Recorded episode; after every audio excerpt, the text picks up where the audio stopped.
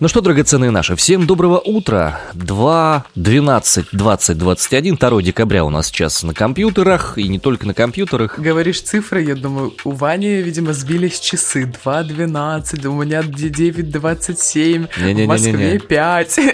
2:12:85:06. Те, кто знает Бориса Борисовича, поймут, куда это отсылочка. Слушайте, у нас с Ариной для вас есть пара хороших сообщений. Начнем с того, что, во-первых, это подкаст «Осторожно, утро».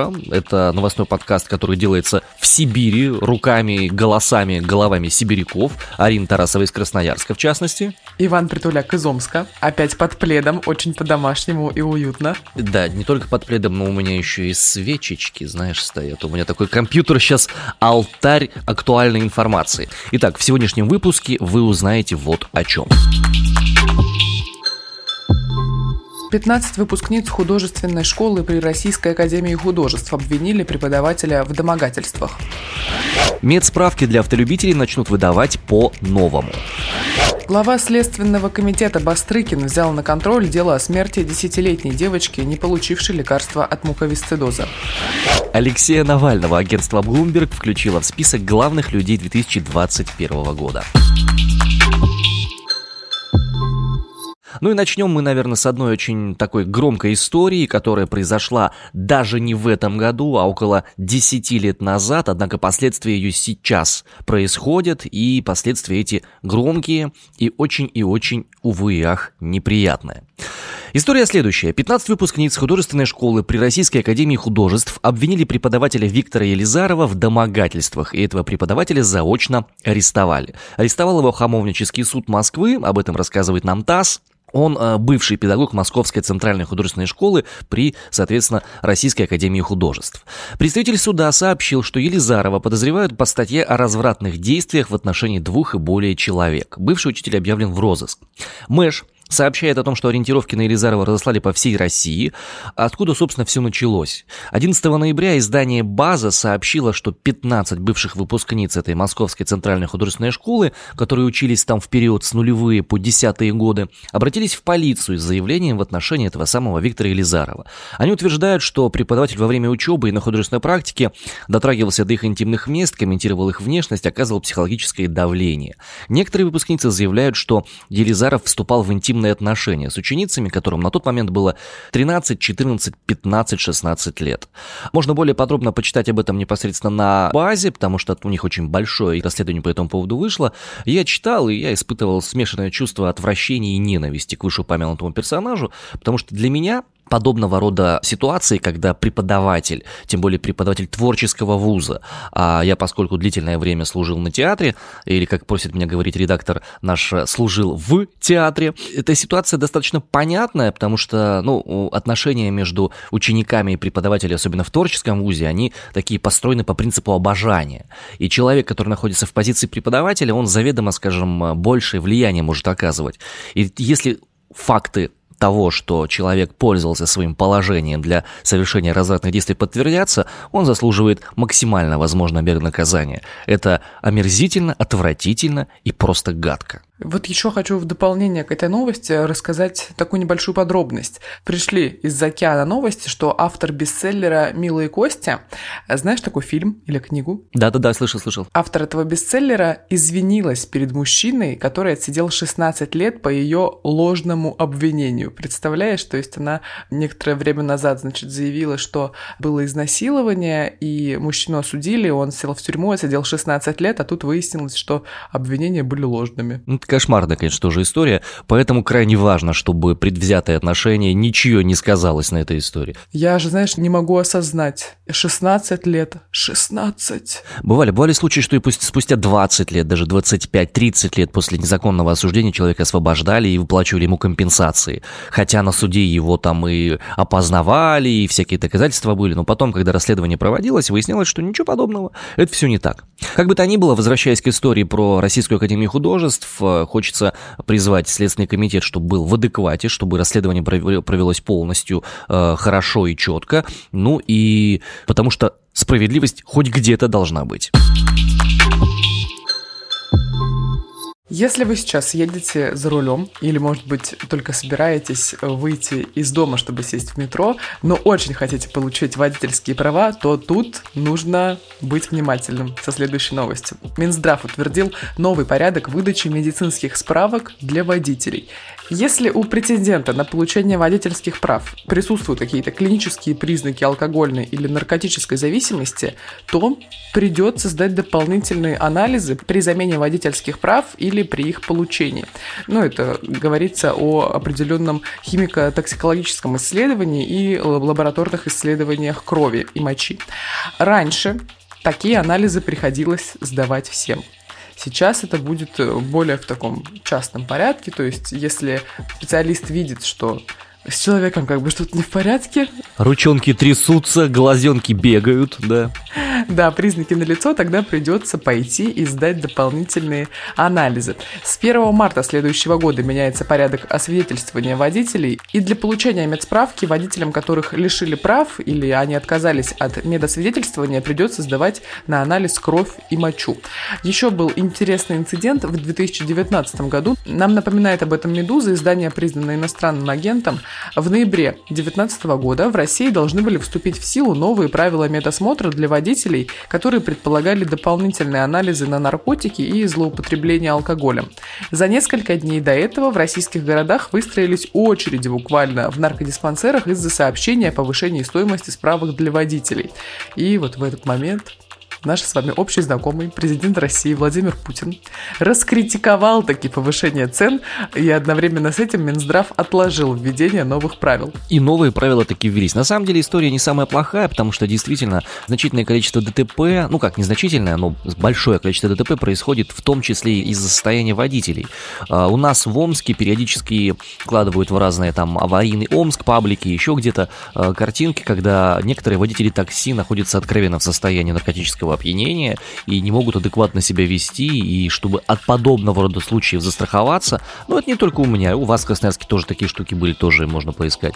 Чтобы от таких случаев застраховаться, конечно, лучше заранее посмотреть, есть ли хроническая алкогольная, хроническая наркотическая зависимость у человека, и таким образом можно, чтобы было обезопасить его потенциальных пассажиров, да и его самого от негативных последствий. Я, знаешь, жду, когда мы начнем жить в мире, в котором таксистов будут отбирать так же тщательно, как космонавтов, потому что иногда садишься в машину, а там ароматы Прованса.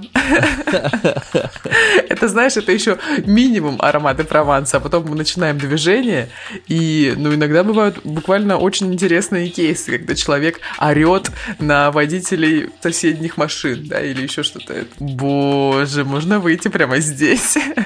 В общем, друзья, если у вас нет признаков наркомании или алкоголизма, то сдавать дополнительные анализы не потребуется, как это нужно сейчас, поэтому будьте внимательны, высыпайтесь перед тем, как приходить на медкомиссию, и следите за тем, чтобы вы выглядели максимально адекватно, и вообще употребление наркотиков и алкоголя вредит вашему здоровью, не забывайте. Глава Следственного комитета Александр Бастрыкин заинтересовался ходом следствия по уголовному делу о смерти 10-летней Евы Воронковой из Нижнего Новгорода. История громкая, история яркая, история очень грустная. В чем была суть истории? По сведениям Майи Сониной, директора благотворительного фонда «Кислород», девочка с 3 лет начала болеть бесконечными пневмониями. От государства она получала базовый набор лекарств, но ей не хватало дорогостоящих антибиотиков. Для лечения муковисцидоза существует специальное таргетное лекарство, называется Трикафта, и оно воздействует на саму причину заболевания. Оно настолько эффективно, что один из способов лечения муковисцидоза – это пересадка легких. Так вот, некоторым людям, которые начинают принимать Трикафта, эта самая пересадка легких перестает быть необходимой. Но проблема с этим лекарством в том, что оно в России не зарегистрировано. Тут еще нужно отметить, что лекарства от Трикафта больные муковисцидозом должны принимать пожизненно, и стоимость годового курса лечения – $300 тысяч. Это очень внушительная сумма, особенно для людей из регионов. Мы неоднократно с Ариной уже разговаривали с вами о том, как странным образом у нас распределяются деньги на здравоохранение, и тут был тот самый случай. Мама Евы Воронковой судилась с региональным Минздравом, чтобы получить препарат для ребенка. Она суд выиграла, но решение не было выполнено вовремя. То есть решение о том, что деньги необходимо выделить на Трикафту, оно было. и чиновники должны были сделать его, притворить его в жизнь. Но засада заключалась в том, что пока они решали, как именно это лучше сделать, закончилось бюджетирование, деньги в бюджете закончились, и девочка умерла из-за того, что не получила необходимое лекарство вовремя. Если бы по решению суда это было вовремя, если бы чиновники не мяли булки, а занимались своим непосредственным делом. Еще в июне российские пациенты с муковисцидозом пожаловались, что с марта не могут получить препарат Пульмозим, который входит в федеральную программу 12 редких заболеваний. И дети с муковисцидозом, которые нуждаются в льготном лекарственном обеспечении, с начала года не в полном объеме получали необходимые медикаменты из-за их отсутствия в аптеках. Агентство Bloomberg сообщает, что включило Алексея Навального в список 50 людей текущего года. Bloomberg делает ежегодный обзор тех, кто занимается бизнесом, развлечениями, финансами, политикой, наукой и технологиями, и чьи достижения заслуживают признания. Так вот, Навальный в списке Bloomberg представлен как ярый критик Кремля, который провел в заключении больше 10 месяцев после выздоровления за границей от отравления. И в списке Bloomberg, среди прочих, вошли певицы, например, Бритни Спирс, южнокорейский режиссер Хван Дон Хёк, который создал «Игру в кальмара», а также разные мемные акции, которые получили широкое распространение благодаря пользователям Reddit. Возможно, не обо всех этих акциях в курсе российские зрители, потребители интернет-контента, но об Алексее Навальном в любом случае в курсе все. По поводу мемных акций. Ты знаешь легендарную собачку Сиба Ину, которую называют в интернете «Dog»? Слушай, так много Сиба Ину и так много мемов с ними, так что, возможно, я не совсем понимаю, о чем речь. Ребята с Reddit, они запустили криптовалюту Dogecoin. И она в свое время очень хорошо набрала и до сих пор находится на очень высоких позициях в списке ценных всяких криптовалют. И это произошло именно благодаря тому, что люди в интернете собрались и запилили вот такую штуку. Очень интересно. Еще пару слов про Навального. Тут накануне Басманный суд признал законным возбуждение против него еще 2 уголовных дел. Как будет дальше развиваться его... вся эта ситуация тюремная, покажет только время.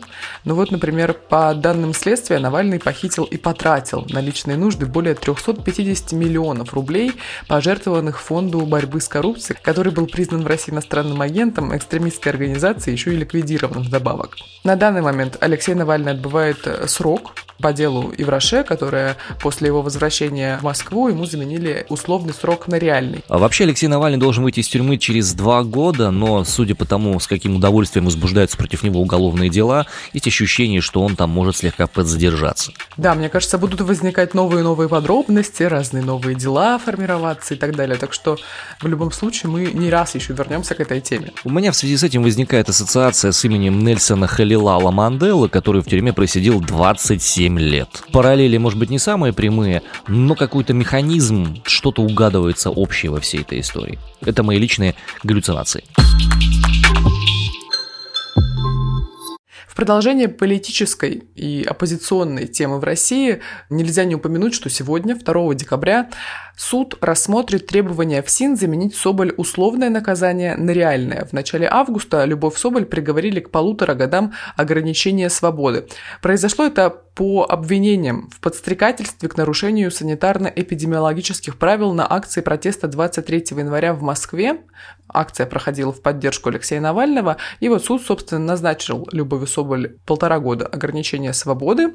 Ей будет запрещено в этот период покидать жилище с 10 вечера до 6 утра, посещать массовые мероприятия и выезжать из Москвы и Московской области. При этом она должна будет 3 раза в месяц отмечаться в инспекции. Что интересно, во время оглашения этого решения Соболь удалили из зала, она пыталась вести видеотрансляцию чтения приговора, и, выйдя на улицу, соратница Навального заявила журналистам, что в деле нет никаких доказательств ее виновности. И тоже сравнительно недавно Соболь улетела в Турцию, рассказывала об этом у себя в Твиттере, но, Вань, а так вообще возможно? Получается, ей нельзя выходить из дома, покидать Москву и область, но в Турцию она улетела. Слушай, я не знаю точно детали, каким образом было наложено на нее соответствующее ограничение, но по идее, если ей необходимо 3 раза в месяц отмечаться в специальной инспекции и запрет на покидание дома своего, то, так-то это выглядит со стороны как нарушение. Мы с тобой уже обсуждали эту тему в выпусках раньше, и сама Соболь говорит о том, что то ли решение судебное не вступило в силу, то ли, в общем, там другие какие-то определенные юридические уловки, и поэтому она смогла улететь в Турцию. Посмотрим, что решит суд сегодня, и будет, конечно, крайне печально, если ей заменят условное наказание на реальное. Ну, судя по всему, практика уже выработана, юридическая, прости господи, и механизм борьбы с оппозицией постепенно начинает работать как винтовочный затвор, быстро и безотказно.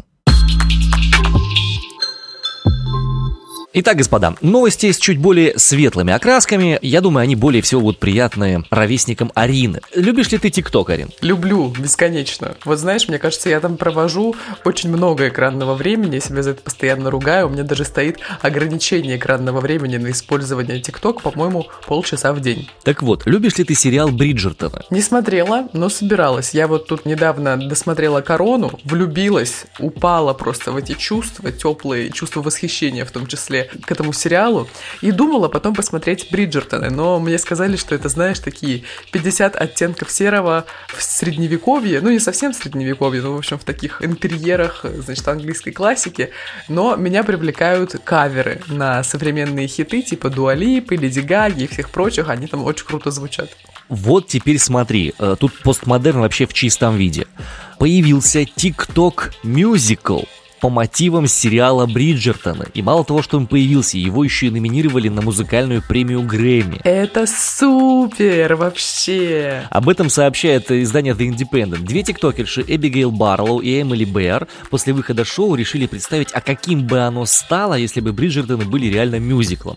Девушки записали песни, выложили их в тикток, ролики их завирусились, и за 6 недель они выпустили 15 оригинальных треков и собрали из них альбом. Чтобы вы понимали, звучит это приблизительно вот таким вот образом.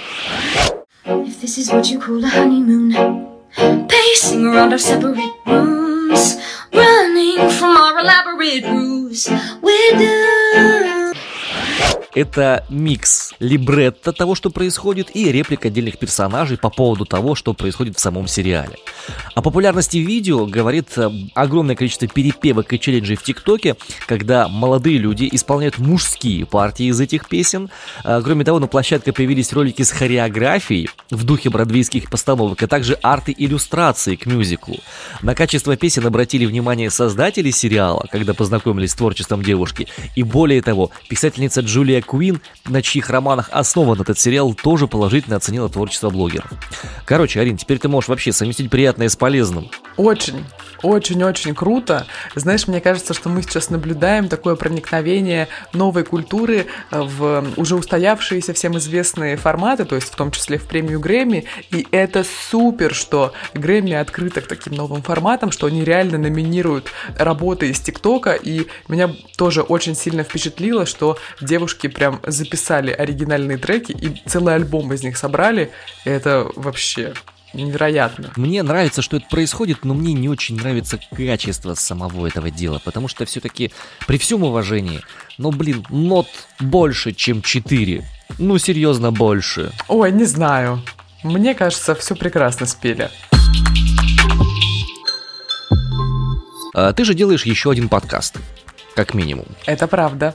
Подкаст о фрилансе «Олег, где макет?». «Олег, где макет?». Вот. Если я правильно понимаю, то буквально пару дней назад пришла очень хорошая история. В частности, компания Литрес ввела твой подкаст в некий список победителей в некой номинации. И ты, получается, получаешь какие-то клевые плюшки. Расскажи в двух словах, что за история. Да, ты знаешь, случилась какая-то очень неожиданная штука. Я вчера проснулась, а у нас в подкастерском чатике нашем с соведущими новость от моей соведущей Мили о том, что «Ребята, мы выиграли конкурс в Литресе», и это было так неожиданно, если честно, потому что, во-первых, мы не подавали заявку на этот конкурс, а просто там оказались, потом это обнаружили, поняли, что, ага, скоро, значит, итоги, ну, подождем, а тут, значит, мы его еще и выиграли, и было очень приятно, в частности, из-за того, что в жюри были люди, которые определенным образом значимы в подкастерском сообществе, вот, например, зам руководителя студии «Либо-либо», так что, да, было супер приятно, нам обещали дать денег, возможность пофичериться на платформе Литрес, интереса и сделать даже из нашего подкаста книгу. Вот это круто, это как вообще, да, интересно. Будете писать?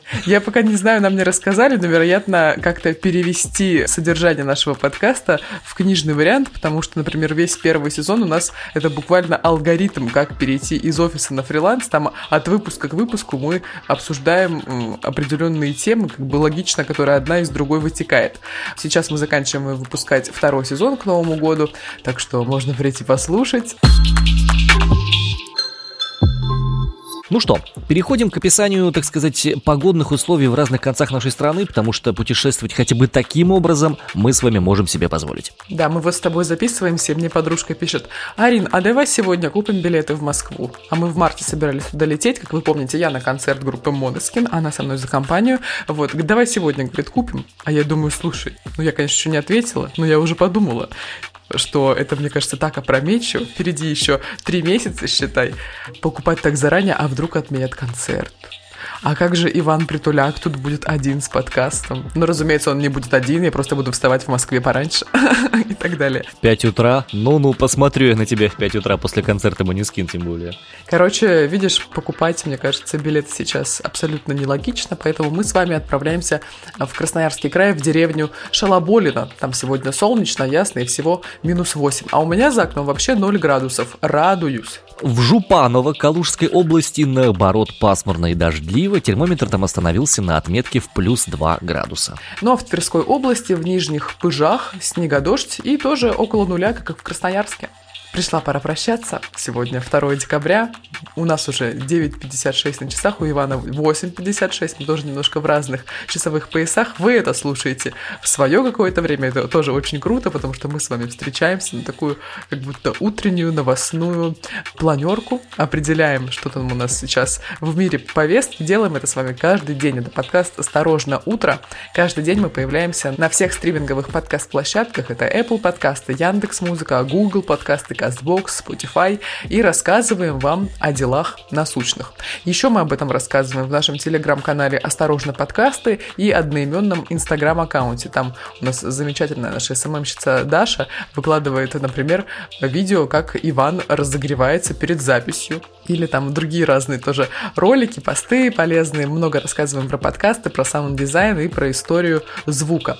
Приходите, подписывайтесь и пишите нам, самое главное, комментарии, ставьте оценки на Apple подкастах. Мы этого всего очень ждем. Завтра пятница, мы соберемся на планерку и хотим пообсуждать разные ваши отзывы, мнения, оценки, комментарии и все прочее, да, это правда так. Завтра пятница, скоро совсем выходные, так что скоро-скоро отдыхать. Пусть хорошо пройдет этот четверг, мы его начали вместе, значит, уже задел хороший. Ну а мы будем прощаться. Иван Притуляк из Омска. Арина Тарасова из Красноярска. Любим, целуем, обнимаем. Пока.